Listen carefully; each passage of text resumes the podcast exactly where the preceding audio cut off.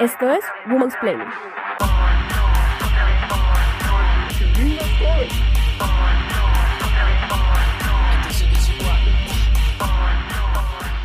Dentro del marco del paro nacional, ha sido común escuchar la frase rechazo todo tipo de violencia. Presuntos candidatos presidenciales han hecho un llamado a dejar el odio.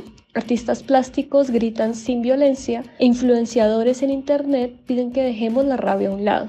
Del mismo modo, hemos visto cómo ciudadanos vestidos de blanco, presuntamente haciendo un llamado simbólico a la paz, se han autodenominado como gente de bien y han salido a dispararle a los manifestantes que se oponen contra el gobierno de Iván Duque. Estos pronunciamientos y acciones están respaldadas bajo el sesgo de que la rabia es una emoción mala y de que quien sale a protestar es alguien que se está quejando y que no está haciendo nada para cambiar su entorno.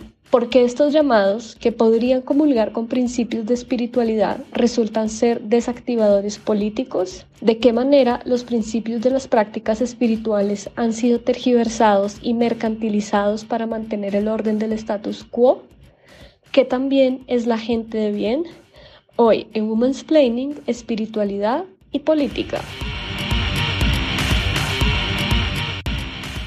Hoy estoy con Catalina Zuleta, ya tercera vez invitada a este podcast. Para quienes no la conocen, ella es creadora del proyecto Ni tan anónima, un lugar de pensamiento crítico que cuestiona, problematiza e interpela retóricas tradicionales sobre el alcohol, la adicción a esta sustancia y los discursos neoliberales de mercantilización del bienestar. Al haber estudiado literatura francesa y filosofía, un posgrado en escritura profesional y coaching en recuperación de adicciones, su trabajo de acompañamiento a personas en la zona gris del consumo de licor se nutre de una fuente diversa de conocimientos con los que ofrece una alternativa a los esquemas tradicionales de tratamiento para problemas con el alcohol. Si quieren saber un poco más del trabajo de Catalina, la pueden seguir en su Instagram, eh, ni tan anónima.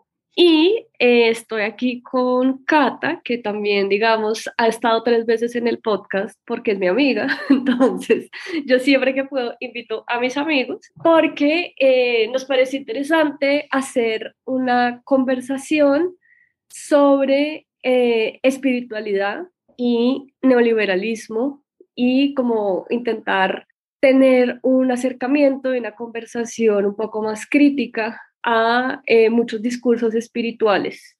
Entonces, pues nada, hola Cata. Hola Gloria Susi, ¿cómo estás? Saludos a todos los que los y las que escuchan Woman's Planning y muy agradecida por esta tercera invitación para este tema que hemos ido hablando tú y yo en privado poco a poco y que con la situación actual en Colombia nos pareció pertinente hacer ya como unas anotaciones más públicas. Sí, y digamos que tenemos, creo que tenemos que hacer muchos más disclaimers. Ya hicimos el primero, que es que te amo. El segundo, que hemos hablado mucho de esto. Por, hay otros dos elementos que creo que tienen que hacerse como públicos. El primero, pues es que estas conversaciones en privado que hemos tenido tú y yo también parten porque las dos somos personas que nos sentimos como muy interpeladas por discursos espirituales alternativos, ¿no? Entonces somos bien brujitas y nos encanta todo el tema de el tarot, la adivinación, nos quemarían en la hoguera, etcétera, etcétera. Entonces, digamos que me parece importante que eso esté, como para, como que se sepa también que estamos hablando como desde personas que también consumimos ese contenido y que en ese consumo pues nos hemos topado como con muchas preguntas frente a estos discursos. Y el segundo disclaimer que me parece importante hacer es que, como lo leí en tu biografía, tú eres coach de, de adicciones, o sea, tú te has formado en el coaching y ese va a ser uno de los temas que vamos a discutir y que vamos a problematizar aquí en el podcast. Entonces, pues quisiera que comenzáramos por ahí, ¿no? Porque un coach no es propiamente, es como una especie de facilitador o como alguien que sirve como una especie de guía o de mentor en ciertos temas. Es algo que empezó como un boom en los años 80, también como muy eh, coincidencialmente o tal vez no, con la llegada pues de las políticas neoliberales también llegan todos los coach y hay coach de vida, coach de felicidad, como hablábamos alguna vez, etcétera, etcétera. Entonces, como que quisiera que comenzáramos por ahí, como qué sucede con la figura del coach y tú, que eres una persona que te has formado en el coaching, eh, ¿cómo ves esas figuras?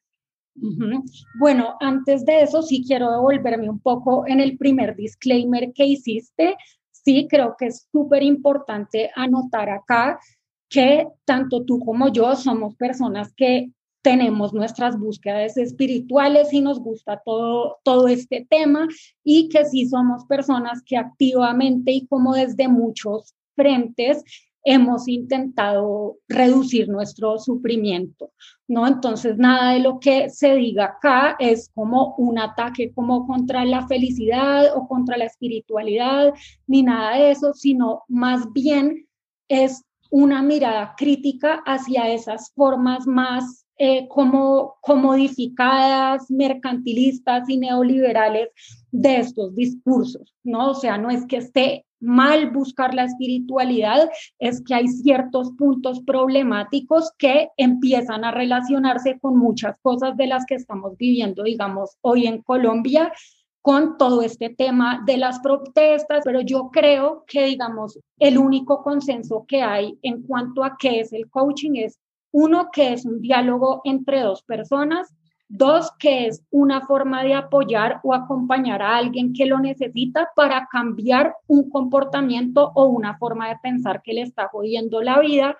Y tres, que se enfoca en el aprendizaje y el desarrollo. Entonces, sí, como tú dices, el coaching sí es como una especie de facilitador eh, digamos, yo, pues a mí me, me, parece como muy bello relacionarlo como con, con la mayéutica eh, socrática, que es como este ir y venir de preguntas y respuestas, que es más como para que la persona encuentre sus propias soluciones y entienda como mejor qué, qué es lo que está pensando y qué es lo que quiere cambiar y por qué quiere hacerlo y por qué es importante para ella.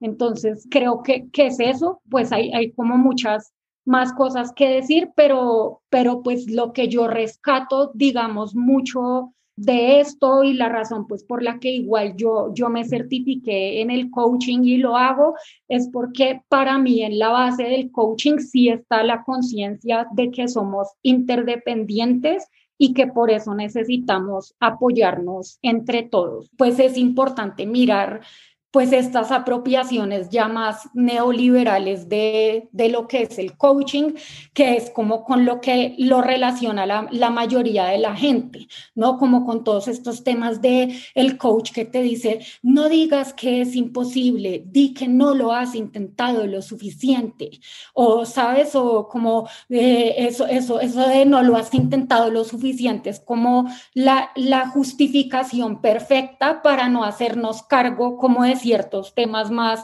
estructurales, ¿no? Entonces creo que, que es eso, ¿no? Como esa idea que hay de que el coach es el que te dice como no sé, que te habla de la ley de la atracción y que si sufres es por tu culpa y que todo lo puedes atraer con tu pensamiento y no sé qué.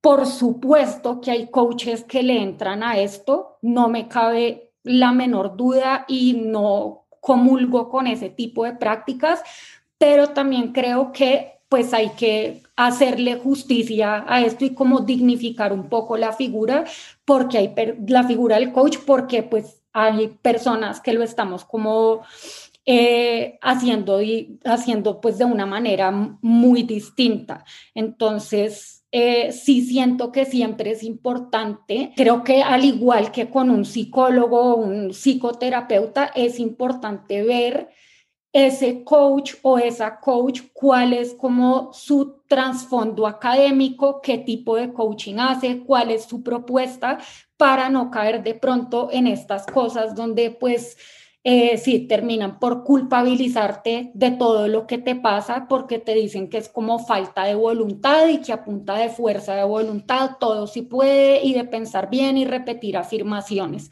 Eh, mi práctica se aleja completamente de eso.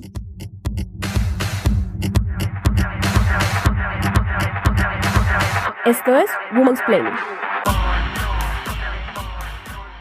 Y un poco de la mano con eso que, que vienes hablando, aparecen como otros dos temas que, que son importantes, porque de alguna forma, y creo que a lo que queremos llegar con, con esta conversación es como analizar cómo ciertos discursos de espiritualidad o de autoayuda pueden resultar eh, desactivadores políticos, que eso pues, me parece que es como muy importante que lo hablemos, pero antes quisiera que tratáramos como un concepto que creo que va a salir mucho, que es el de el bypass espiritual, que es un poco lo que venías hablando ahora, ¿no? Como de personas que te dicen a ti como no hay cosas imposibles, eh, solo, ¿cómo era? Solo tú puedes, ¿cómo esa frase? Si dices que es imposible es porque no lo has intentado lo suficiente. Exacto, y es como,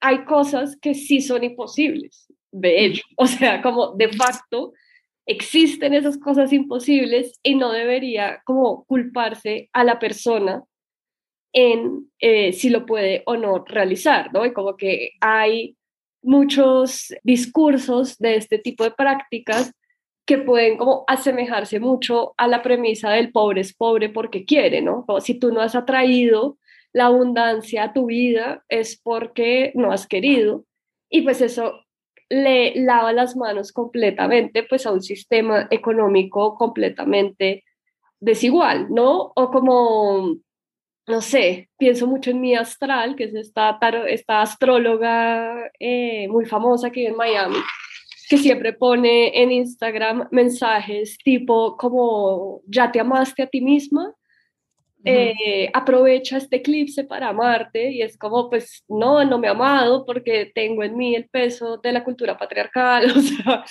como que no es tan fácil como un post de Instagram, ¿no? Y eso pues también me parece que, es importante hablarlo y como reconocerlo y como estar muy alerta, porque entonces siempre el problema está en uno y no en eh, el mundo en el que habitamos, que es muy jodido.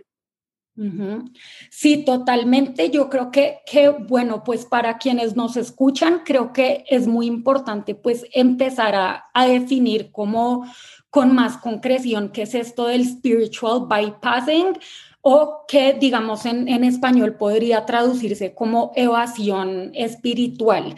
Entonces esto es un término que fue acuñado a principios de los 80 por un psicoterapeuta transpersonal que se llamaba John eh, Wellwood y eh, y entonces, bueno, es eso, es, es, es, que este señor empezó a notar cómo las personas, y se incluía a él mismo ahí, a menudo hacen uso de la espiritualidad como una especie de coraza o mecanismo de defensa. Entonces, en otras palabras, el spiritual bypassing o la evasión espiritual es cuando utilizas prácticas espirituales o lenguaje espiritual como una forma de evadir las partes del trabajo interior que son incómodas.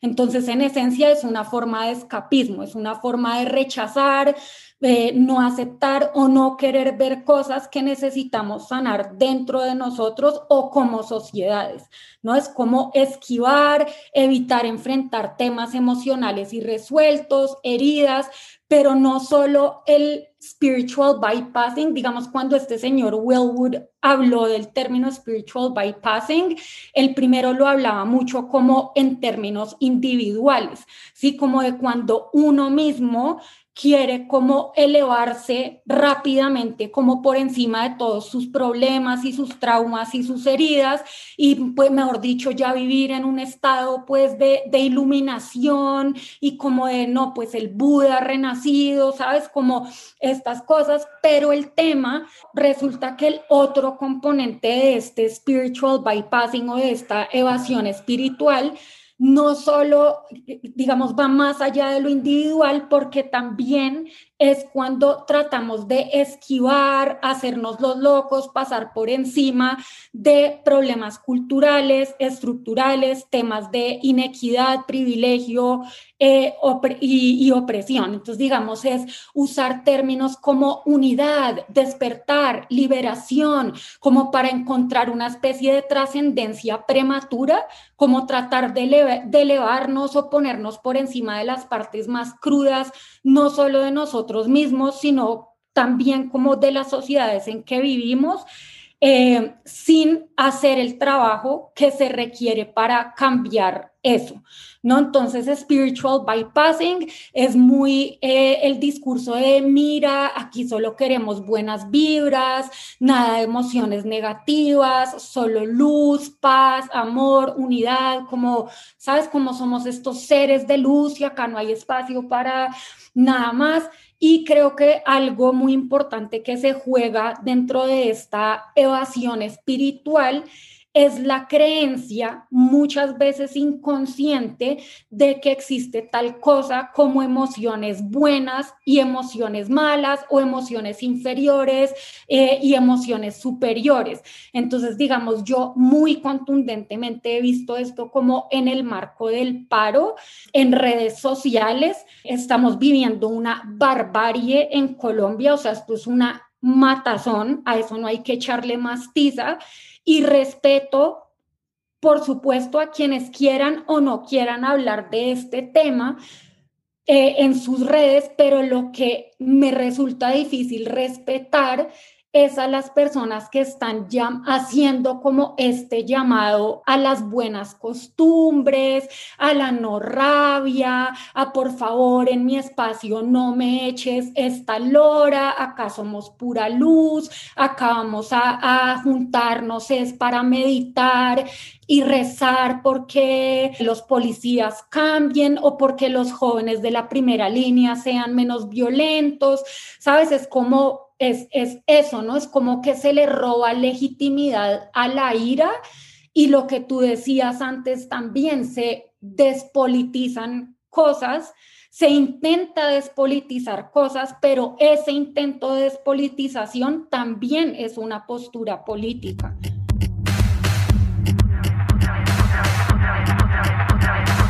Esto es Women's Planning. Sí, aquí estaba viendo em, esta cuenta que es como el germen de, todo el de todos los problemas y de todos los males en el mundo, que se llama Paz mi pez. Iba a citarla, pero quitaron la publicación que pusieron porque no, no en este momento no podría citarla en tanto cada vez que mi cerebro lee algo de Paz mi pez lo bloquea, entonces no me acuerdo pero habían puesto una publicación dentro del marco del paro que fue como muy criticada. Aquí veo que piden disculpas eh, por haber puesto eso, pero también luego si uno se pone a ver las publicaciones de estas personas, de este colectivo que hace esto, pues uno encuentra frases como a la berrionda no funciona, porque herimos, eh, amor o miedo.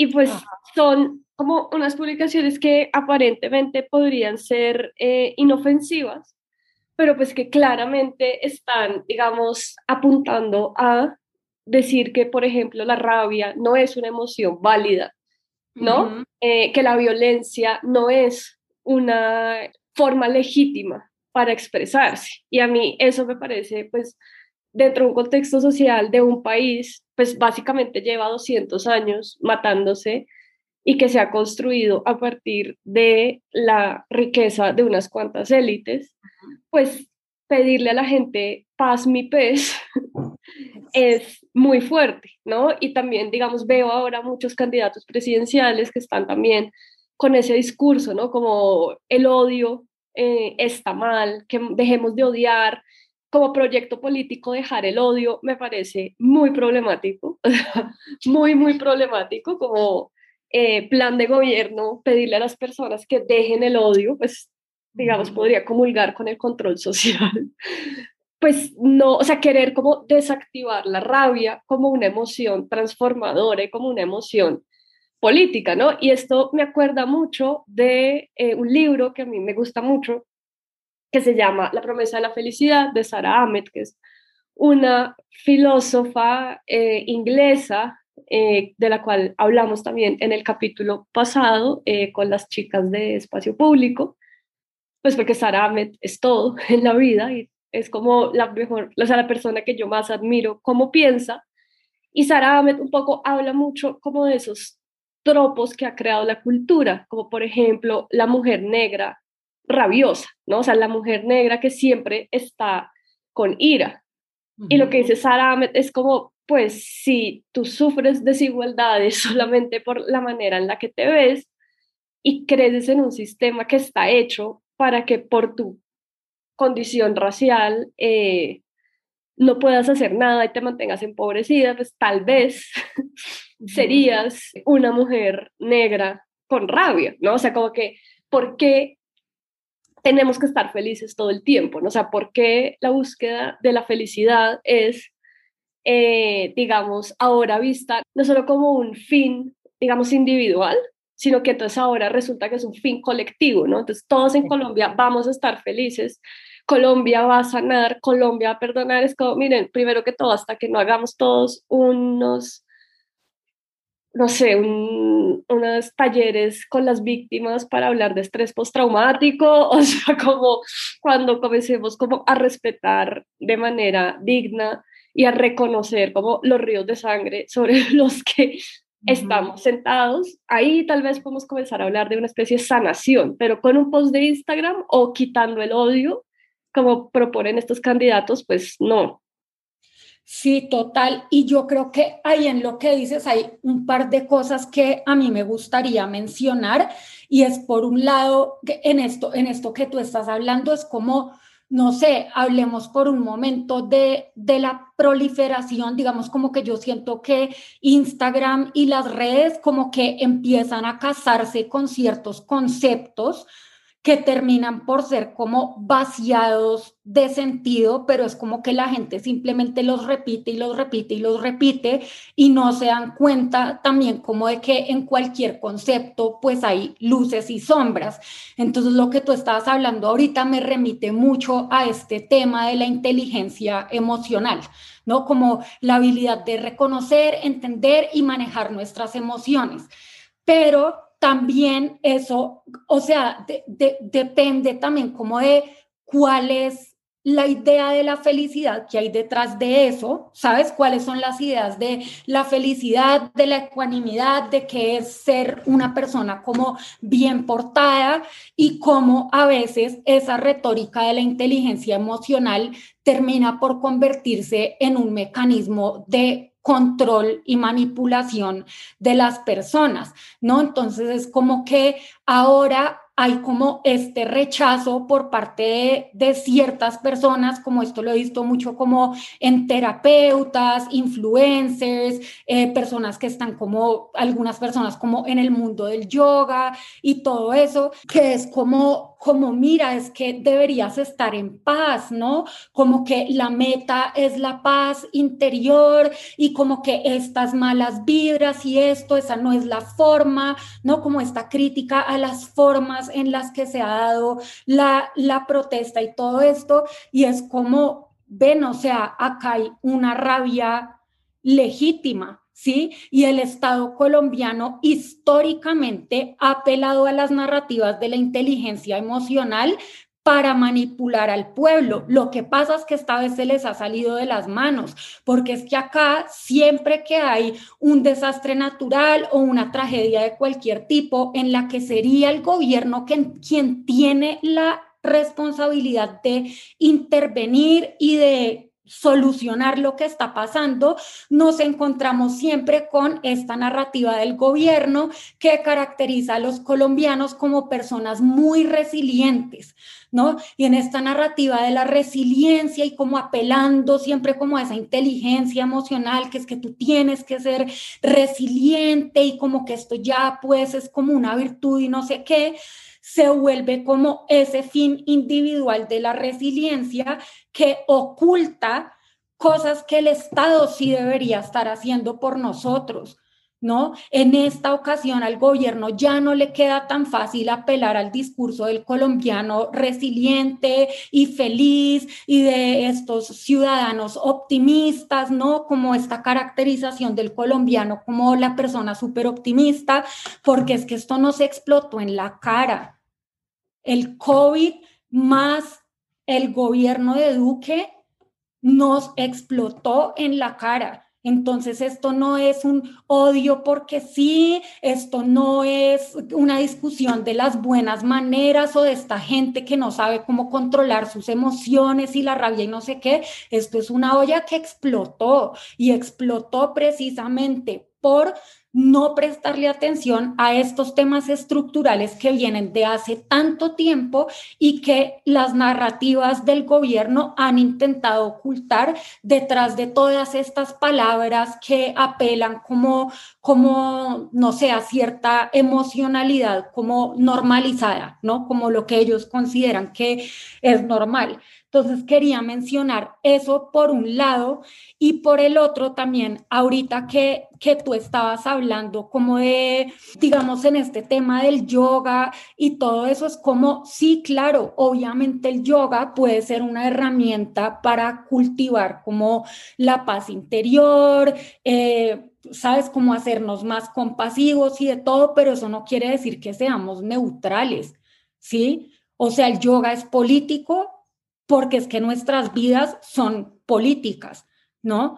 Y lo que siento muchas veces y lo que he percibido a raíz como de muchas publicaciones en redes sociales parecidas a las de Paz Mi Pez y todo esto es que esta espiritualidad occidentalizada, como esta apropiación cultural de Occidente sobre cómo esta espiritualidad eh, oriental o bueno, asiática, y esto termina por convertirse en un entrenamiento en la separación en vez de la unidad, ¿sí? Entonces, y es como, pucha, para llegar a la unidad de la que habla el yoga, pues yo creo que primero hay que enfrentar las formas en las que de pronto hemos sido cómplices de causar esa separación. Entonces es lo que tú dices, o sea, listo, listo, sea paz y yoga y meditación y lo que sea, pero pues fue pucha, o sea, incluye a las víctimas, eh, hablemos con ellas, psicólogo para estas personas, no esperemos simplemente andar predicando la unidad y de todo cuando el yoga o este tipo de espiritualidad en verdad pues termina por ser como para un círculo muy selecto de personas bajo unas condiciones muy específicas.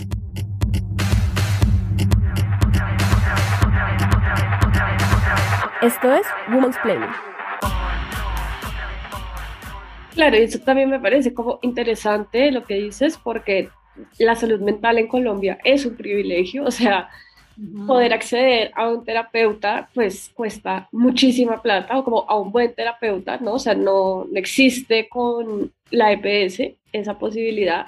Si bien hay como lugares, centros de meditación, eh, iglesias, por supuesto, en donde pues no hay como un precio de admisión, pues realmente tampoco brindan como espacios para poder como hablar y como repasar o entender o darse cuenta como de todo el horror que se ha vivido, ¿no? Y digamos que yo sí soy un poco conservadora en ese sentido, como en el sentido que a mí sí me parece, pues, y perdón si voy a ofender a alguien, pero, a mí sí me parece como una gran maricada salir a marchar como un colectivo de yogis y sentarse en la mitad de la séptima, hacer un minuto de silencio mientras la marcha de los estudiantes, el movimiento estudiantil está pasando al lado. O sea, a mí eso me parece como que es como una falta de contexto y una falta de atención, de lectura de lo que está sucediendo. Y pues también que se entra como en eso de, miren, nosotros sí podemos marchar pacíficamente, nosotros sí.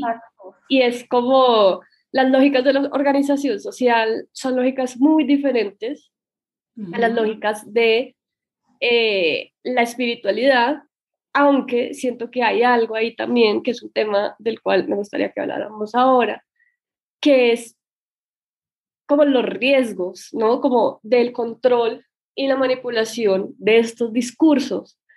Y sobre todo siento que son riesgos que muchas veces eh, pueden afectar con unas violencias diferentes a las mujeres y a la población LGBT, ¿no? O sea, como que también dentro de estos lugares eh, de espiritualidad se replican unas lógicas de subordinación hacia las mujeres que son muy fuertes, unas violencias sexuales, o sea, hay muchísimas denuncias de chamanes, eh, instructores de yoga, maestros, etcétera, que violentan sexualmente a sus, no sé cómo se dice eso, feligresas. Discípulas, A sus discípulas, que también es esa palabra ya de por sí, es muy fatal. Y sí siento que hay como unas, unas violencias muy fuertes que se ejercen en esa necesidad de querer cambiar algo que está mal en ti y que creo que también lo hablamos alguna vez con estos discursos de las terapias de conversión a las personas LGBT, ¿no? O sea, como algo está mal en ti, el germen del diablo, que es la homosexualidad, y vamos a hacer unas terapias que emulan mucho espacios de sanación para que tú te compongas. Mira, yo algo que quería decir que, y me quiero devolver ahí un poco porque me llamó mucho la atención lo que mencionaste sobre cómo aparecen como los yogis en las marchas y en los movimientos sociales y que digamos yo no, no lo había pensado como tú lo pensaste y ahora tiene mucho sentido para mí, que es eso, ¿no? Como salir y mostrar como, miren, hay otras formas. Nosotros somos como superior, superiores moral y espiritualmente, ¿no? Como todo este tema del ego espiritual, que en verdad para mí el ego espiritual resulta cuando esas prácticas como el yoga, el mindfulness, etcétera, quedan desprovistas de sus raíces y de sus componentes y como de sus compases éticos y morales, ¿no? Y se vuelven solo como este instrumento de conseguir la paz interior, pero tu paz interior, ¿no? O sea, la tuya, ¿no? Se vuelve como la religión del yo. Y ahí hay algo que me parece importante anotar y es, por ejemplo, yo pensaba mucho en el concepto, pues que usan mucho los yogis, que es el concepto de, de AIMSA, ¿no? Que es como este principio de no violencia y de respeto a la, a la vida. Y lo que yo siento es que, no lo que yo siento, lo que el yoga dice es que hay varios niveles de la IMSA. Esa no violencia no es solo la no violencia contra ti mismo, sino que es no violencia hacia las otras personas, hacia el medio ambiente, etcétera. Entonces a mí sí me choca mucho ver estas posturas y como esta pretendida neutralidad de, de las personas que tienen como discursos más espirituales, cuando en verdad, si uno se pone a ver una forma de ahimsa estructural, sería desfinanciar a la policía, ¿sí? Los llamados de desfinanciar a la policía, abolir el Estado policial y militar. Eso es una forma, un llamado a la, a la AIMSA estructural, porque hay vidas comprometidas por esta violencia y por esas estructuras. AIMSA interior, digamos, en casos como lo que estamos viviendo ahora en Colombia, es educarnos más. ¿No? No quedarnos en la superficie de lo que creemos y de cómo siempre hemos visto el mundo, sino poder acercarnos a esas personas que están marchando y no tildarlas de vándalos así sin más o personas que no, o como personas que no están lo suficientemente evolucionadas espiritualmente como para poder marchar y manifestarse de otras formas, sino como venga, oiga, o sea, hablemos y ver que esas personas están en posiciones en las que de pronto nosotros no estamos. Entonces, eh, bueno, quería decir eso. Y claro, por otro lado está este bypassing espiritual o esta manipulación espiritual que eh, afecta de maneras distintas a mujeres, a personas racializadas, em, digamos también de temas de capacitismo, ¿sabes? Como Em, todo eso y, es innegable, digamos acá, yo lo que más sé o lo que puedo aportar desde el campo de, de, conocimiento y como el campo profesional en el que yo me muevo, es lo que yo te he contado de por qué las feministas han contestado muchas feministas desde los 80 han contestado a los esquemas tradicionales de recuperación de adicciones y a las narrativas de los 12 pasos, porque son narrativas que sí despolitizan mucho, o sea, le roban vitalidad política a muchas sensaciones que tienen las mujeres por ser mujeres en el mundo, ¿no? Entonces es todo este lenguaje de, que entonces eh, tal cosa es tóxica, cuando una lectura feminista de eso no es que sea algo tóxico, sino que es una vaina patriarcal, ¿sabes? O como siempre quedamos las mujeres subordinadas. Em, en esto que es como encuéntrate a ti mismo, pero para encontrarte a ti misma necesitas un maestro que te indique cómo hacerlo, ¿sí? Entonces, en el marco de eso ha habido lo que tú mencionas, un montón de, situaciones de abuso y de violencia sexual contra mujeres, em, por, parte de, de, de, gurús espirituales, por parte de personas en centros de recuperación de adicciones, que es como pues meterle en la cabeza a la persona que ella misma no sabe qué es lo que necesita y que está leyendo las cosas mal y que tiene que entregarse como a un poder superior que le ayude a vencer su adicción o su homosexualidad o bueno, lo que sea.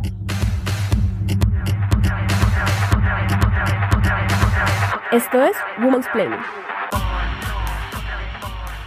Sí, a mí eso eh, me parece que es como muy interesante porque también apela a algo de lo que hablabas al principio, que es esa idea de la minoría de edad, ¿no? Que es como eh, esta pobre persona adicta o esta pobre persona deprimida o bueno, lo que sea, no está en su buen juicio tiene que encontrar como alguien, un guía superior que le diga y que lo haga despertar, ¿no? Y que lo haga ver la realidad de las cosas como son. Y pues eso digamos que desconoce muchísimos factores como a la hora de entender, eh, pues, de dónde surge la incomodidad o la insatisfacción de alguien, ¿no? Y también pues volvemos a lo mismo que hemos estado hablando acá, ¿no? Como esa idea de que el individuo está mal y de que si el individuo eh, cambia, entonces eh, ya, o sea, se logró algo, pues cuando finalmente lo que debería cambiar o no, no es el individuo, o sea, a mí qué me importa, sino que lo que debería cambiar es eh, el sistema, ¿no? Y como que pienso también mucho en la, la señora que se hizo viral ayer en el canal Caracol, que esta periodista la para y le dice como, ¿usted por qué está marchando? ¿Cómo ha sido el, el transporte complicado? No sé qué. Y esta mujer le dice como, no, no es verdad, no sea mentirosa, como hay que apoyar el paro, lo que sea. Y la periodista como que está completamente desarmada, no sabe cómo, dónde meterse, no sabe qué más hacer y le pregunta como, pero es que individualmente usted, ¿por qué está marchando? Y es como, pues, ok, individualmente le voy a contar como no tengo trabajo, no tengo eh, dónde caerme muerta, no tengo EPS, no tengo nada. Y, o sea, es porque yo quise, es porque no hay cosas imposibles sin hombres incapaces, es por, sí, o sea, como que esa necesidad de volver todo, o sea, como esa, esa necesidad de volver todo sobre el individuo, porque es más fácil señalar al individuo y decirle, usted no quiso hacer esto, a entender como que toda la estructura está realmente mal. Sí, y hay algo que tú mencionabas hace un rato que tú, pues brevemente, digamos, dijiste que, eh, que hay como ciertos peligros muy tangibles de estos discursos, como de la espiritualidad individualista o de la positividad tóxica, yo creo que eso así tangible y que, y que, digamos, ayer lo hablábamos con respecto a lo que esta señora dijo en Caracol, es como juepucha, es que estamos en un país, o sea, ese tipo de, discursos resultan aún más problemáticos en un país como Colombia, que es un país absolutamente corrupto desde sus orígenes, es un estado colapsado desde hace rato, solo que ahorita pues el tema de lo del COVID más la reforma tributaria formaron como la, explotaron esa olla a presión que venía desde hace rato. Es un país en el que las elecciones se ganan en la registraduría o como dice mi papá que después de las cuatro es la registraduría la que vota en este país. Eh, tenemos un presidente que es un Robin Hood, pero al revés, que le quiere robar a los pobres para darles a los ricos. Y el tema es que si queremos cambiar esto, necesitamos organizarnos socialmente y politizar la lucha. ¿Sí? No todo se soluciona como pasa mucho acá con tutelas, que es pelear contra el Estado uno como sujeto individual y jurídico. Acá ya hay un llamado concreto a una movilización social y a un pensamiento que no se agote en esta atomización del yo y de todo el yo, sino que hay un llamado a pensar de una forma eh, pues un poco más colectiva, precisamente para poder tumbar el sistema que causa tantas de las cosas y tantas de las condiciones de salud mental y marginalización en todos los sentidos para, para tanta gente. No sé cómo ves eso tú. Sí, como que siento que pienso que un poco eso, como, como lo que aparece con, volviendo a Paz Mi Pez, ¿no? Como que piden disculpas por haber hecho una publicación insensible, pero digamos que esto aparece, creo que ellos son, o sea, esta marca, es que ni siquiera sé qué es, como, como lo que es, porque venden camisetas, supongo que es una marca. Eh, aparece también desde las épocas del proceso de paz, por ejemplo. Y en ningún momento en sus publicaciones han abogado por eh, el cumplimiento de los acuerdos, ¿no? O sea, no hay de ninguna manera eh, un pronunciamiento frente a eh, esto. Y me parece como difícil, o sea, como hablar de la palabra paz en Colombia, me parece que ya de por sí genera tantas eh, categorías de intersección de tantos conceptos y de tantas realidades que me parece completamente absurdo que en su vida hayan eh, entendido eso, ¿no? Y que también ese entendimiento de la paz como eh, entendido desde ese lugar como tan superficial de la paz interior, yo estoy en paz, yo me quedo en paz, no entiende definitivamente y que creo que eso también tiene mucho que ver con em, como la desinformación completa que hubo con los acuerdos de paz que era como esta idea como de, claro, ve, yo no voy a abrazar guerrilleros, y es, es que no se trata absolutamente de eso, o sea, el perdón es una emoción tan, tan, tan compleja y está acompañada como de tantas otras que no, no significa como ya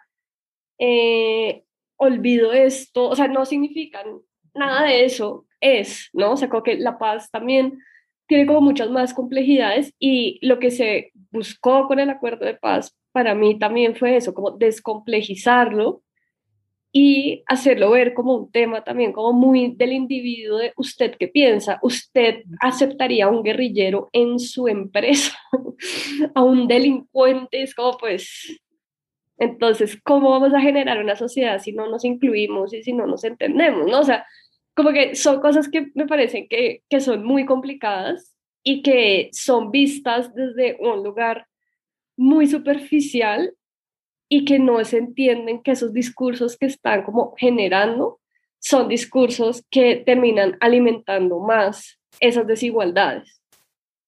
Sí, no, de acuerdo. Y algo acá que me, que me hace pensar pues mucho, o sea, yo sí quiero pensar que el yoga, el mindfulness, el tarot tienen un potencial revolucionario, pero yo siento que eso se drena cuando ocurre esta cooptación neoliberal de esos discursos. Entonces, para mí, como que una espiritualidad que valga la pena, o en todo caso, la espiritualidad que yo intento buscar, es una que desafíe como este sentido occidental de entitlement o merecimiento de la felicidad sin importar la conducta ética, ¿sabes? Entonces están como todas estas técnicas de, de regulación emocional, mental, espiritual, que se quedan en el individuo y entonces que, por ejemplo, y esto pasa mucho con el coaching ejecutivo que yo mencioné al principio, que es como un gran problema que yo tengo ahí,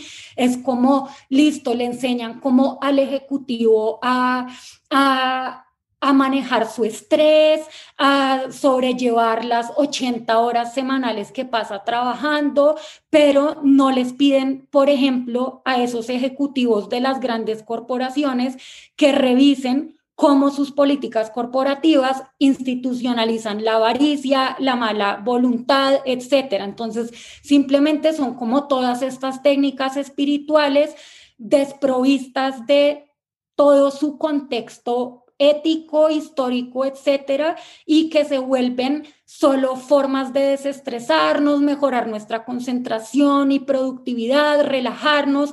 Entonces, como esa aspirina que te tomas para resolver el síntoma, pero sin llegar a la raíz del problema.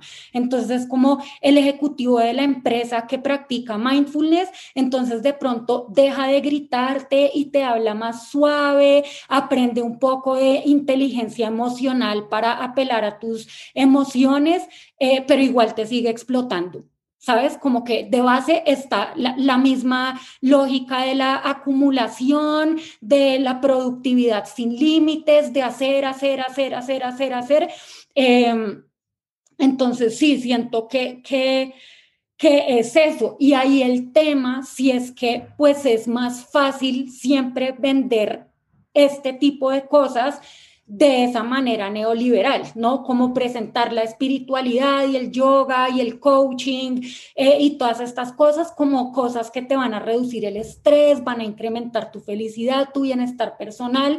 Eso es más fácil que realmente hacer preguntas serias sobre la injusticia, la inequidad, la devastación ambiental porque esas preguntas sí desafían el orden establecido, mientras que la espiritualidad individualista que nos llama a agudizar nuestra capacidad de concentrarnos y mejorar nuestro rendimiento laboral y académico y etcétera. Hay estas otras preguntas que sí desafían el orden establecido, pero son las más difíciles de hacer y las que menos consumibles y digeribles son, ¿no?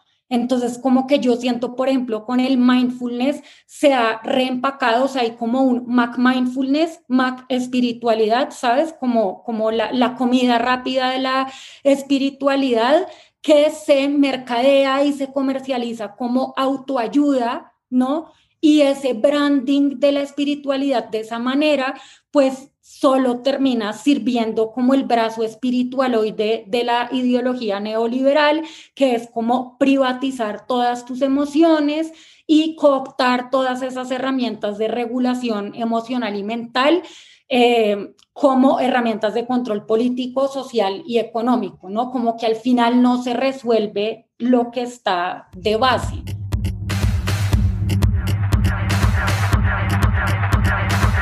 Esto es Woman's Planning. Y eh, generalmente, que pasa mucho en Twitter, que lo hacen todo el tiempo, es como cuando aparece eh, una persona de estas en redes sociales, generalmente comparten como un tweet que siempre es como de unos eh, profundidades racistas muy fuertes y como una violencia como realmente muy, muy fuerte, como violencia racial y ganas de despellejar vivo al otro. Y casi siempre cuando muestran o su foto de perfil o eh, su biografía es como papito, papito Cristo, estoy contigo, eh, católica radical, eh, si Dios conmigo, quién contra mí o lo que sea. Y eso pues también es como muy fuerte porque es como esa, esa autodenominación de gente bien, gente piadosa, religiosa y pues que su manera de pensar comulga con el exterminio racial Y eso es muy fuerte. Pero es que ahorita que tú hablaste de ese libro de Sara Ahmed, yo pensé en el libro Happy Cracia, que es de Edgar Cabanas y Eva y Luz, que habla sobre la felicidad como este conjunto de estados psicológicos que se gestionan mediante la fuerza de voluntad, ¿no? Entonces, eh, es como poder controlar a nuestro yo y enfocarnos en nuestra fuerza interior y todo es como esta cultura del yo, entonces la narrativa de la felicidad ya no es un concepto abstracto, sino un tipo particular e ideal de sujeto político, que eso me parece súper importante decirlo y que creo que esto ha estado en el centro de este tema de la gente de bien, que es ser una persona de bien es ese sujeto político que es individualista, sincero consigo mismo, determinado, resiliente, automotivado, optimista, inteligente emocionalmente. Em, entonces, pues sí, creo que hay que como problematizar todos estos términos porque creo que sí estamos de cara a una situación muy concreta en Colombia que exige que revisemos eh, pues estos discursos de autoayuda y de espiritualidad. Sí, y yo creo que la gente de bien, o sea, lo que ahora, digamos, lo que hemos llegado a denominar la gente de bien es eh, un poco, digamos, como el producto de esta identidad nacional que digamos, o sea, yo creo que viene hace mucho tiempo, pero digamos un punto específico en el que yo lo identifico es cuando estaba Uribe de presidente y surgió como esta campaña de marca país que era Colombia es pasión, ¿no? Entonces, como toda esta caracterización del colombiano optimista, echado para adelante, eh, entonces eso, eso es la gente de bien ¿sí? echar para adelante sin importar qué es la gente de bien y eso es lo que da lugar a luego esta gente de bien versus los vándalos vagos, ¿no? Entonces, esta otra gente es demasiado violenta, son demasiado negativos, eso no es Colombia, eso no es lo que nosotros somos, es como marica, esto también es Colombia. Y eso me parece muy fuerte, ah, es algo que han estado analizando mucho en este momento no se me escapa donde lo leí, perdón por robar ideas, pero digamos que he leído bastantes análisis de cómo de un tiempo para acá los discursos de Duque, como por ejemplo su entrevista en inglés, y eh, cuando Ángela Patricia Janiot también lo confrontó, él siempre pone como la idea base a comunicar el amor por Colombia, que él todo lo que hace lo hace por amor a este país, ¿no? O sea, como la emoción buena, hermosa, y el que, entonces el que exige algo no ama su patria, ¿no? O sea, el que está protestando, el que critica al gobierno, es un odioso y por eso mismo no merece vivir, ¿no? Y digamos que ahí se ve perfectamente, pues, como Iván Duque, este niño engendro del neoliberalismo y la hamburguesa, eh, pues es solamente como eso, como el bebé gordo y perfecto de la frivolidad y la despolitización y la lavada de manos y de responsabilidad.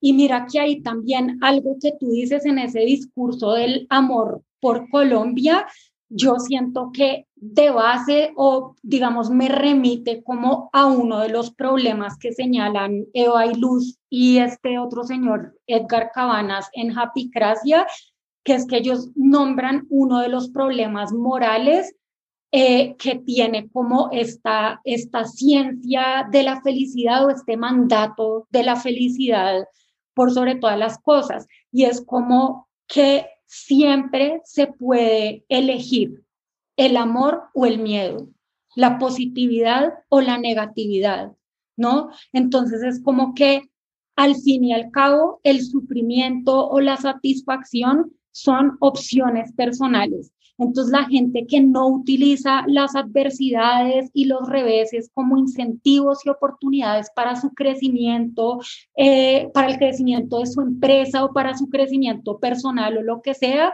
entonces en el fondo se vuelven sospechosos de ser merecedores de su propio malestar. ¿No? Entonces, si tú no amas Colombia, estás contra Colombia y esa negatividad es la que te tiene sumido en ese malestar y en esa vagancia y ese vandalismo tan terrible. Como diría Paz mi pez, ¿se va a poner la camiseta o va a seguir ahí quejándose? Exacto, exacto. O te pones la camiseta o te sigues quejando. Y eso también es muy fuerte porque nombrar esto como queja también me parece una forma de despolitizar los reclamos que están haciendo los manifestantes. Es trivializarlo completamente. Esto no es una queja. Esto no es una queja, esta es una tres generaciones de colombianos que no tienen trabajo, no tienen que comer. O sea, es muy fuerte saber que la primera línea está organizada está resistiendo y está eh, en un experimento, digamos, político muy maravilloso, en donde las personas que están ahí, eh, por lo menos en el portal Resistencia aquí en Bogotá, son personas que desde hace mucho tiempo no tenían tres comidas al día y ahora las están teniendo. O sea, eso no es ninguna queja. Eso no revela como el estado de inhumanidad en el que hemos estado como sumidos siempre. Y esto me acuerda mucho de una entrevista de Fernando Vallejo hace mucho tiempo en la W, hace muchos, muchos años, o sea, cuando Andrés Pastrana era presidente, que le decían a Fernando Vallejo, Julito le decía eso, le decía como, eh, ¿usted por qué odia a Colombia? Y con que Fernando Vallejo lo que respondía era como yo no odio a Colombia, el que odia a Colombia es ese hijo de puta Andrés Pastrana, que siendo que estando a cargo no hace nada. Como a mí lo que pasa es que me duele demasiado el país y en ese sentido pues tengo que pararme y expresar mi inconformidad, pero no me diga a mí que yo odio mi país por criticar unas políticas que son pues completamente absurdas. De acuerdo, no, sí, de acuerdo, y ahí también... Eh, algo que me gustaría decir, pues que se relaciona mucho con todo esto que estamos hablando, es como que siento que estos discursos de la gente de bien que tildan la protesta y como este movimiento social tan grande de queja o de vagancia y lo de yo no paro, yo produzco y de todo es como me parece profundamente revictimizante y retraumatizante porque es entonces como que a estas personas que están marchando, estas personas que están marchando se tienen que sentir no solo obligadas a ser felices, o sea, no están respondiendo a ese mandato, a esa obligación del colombiano alegre, porque pues Colombia supuestamente es el país más feliz del mundo, según yo no sé quién carajos, eh, pero entonces es esto, ¿no? Como que no solo es la obligación de ser felices, sino que además tenemos que sentirnos culpables por no ser capaces de superar el sufrimiento y sobreponernos a las dificultades. ¿no? Entonces, esta gente que está protestando, aparte de todo, tendría que sentirse culpable por no ser capaz de sobreponerse a esta situación de desigualdad. Eh, y ponerle buena cara, ¿no? Ponerle buena cara a esto y echar para adelante y ser un colombiano berraco. Bueno, Catalina, te invito entonces a ponerle buena cara al país, dejar de quejarte tanto y ponerte a trabajar, porque el destino de Colombia está únicamente en tus manos y cada vez que tu energía negativa se manifiesta, estás no solo matando a un pollito bebé, sino también estás eh, dañando el campo energético de Colombia. Bueno, Gloria, yo te invito a que seas el cambio que quieres ver en el mundo. Te mando muchas bendiciones. Eh, prende alguna vela, concéntrate en, en el momento presente sin juzgarlo. Quédate solo en el momento presente sin juzgarlo y verás cómo todo empieza a ponerse en su lugar y vamos a superar esta crisis. Bueno, eh, acuérdense que estamos en todas las plataformas, Spotify, Deezer, Apple Music, que somos, éramos, ya no sé porque no, no he atraído esa energía a mí, éramos somos el podcast número uno de comedia en Colombia, entonces sigan escuchándonos y recomendándonos para que la gente siga riendo eh, con la situación completamente infrahumana en la que vive la mayoría de los colombianos y eh, por favor, sigan a Catalina en Instagram. Está bajo el nombre ni tan y conozca su proyecto. Esto es Woman's Planning.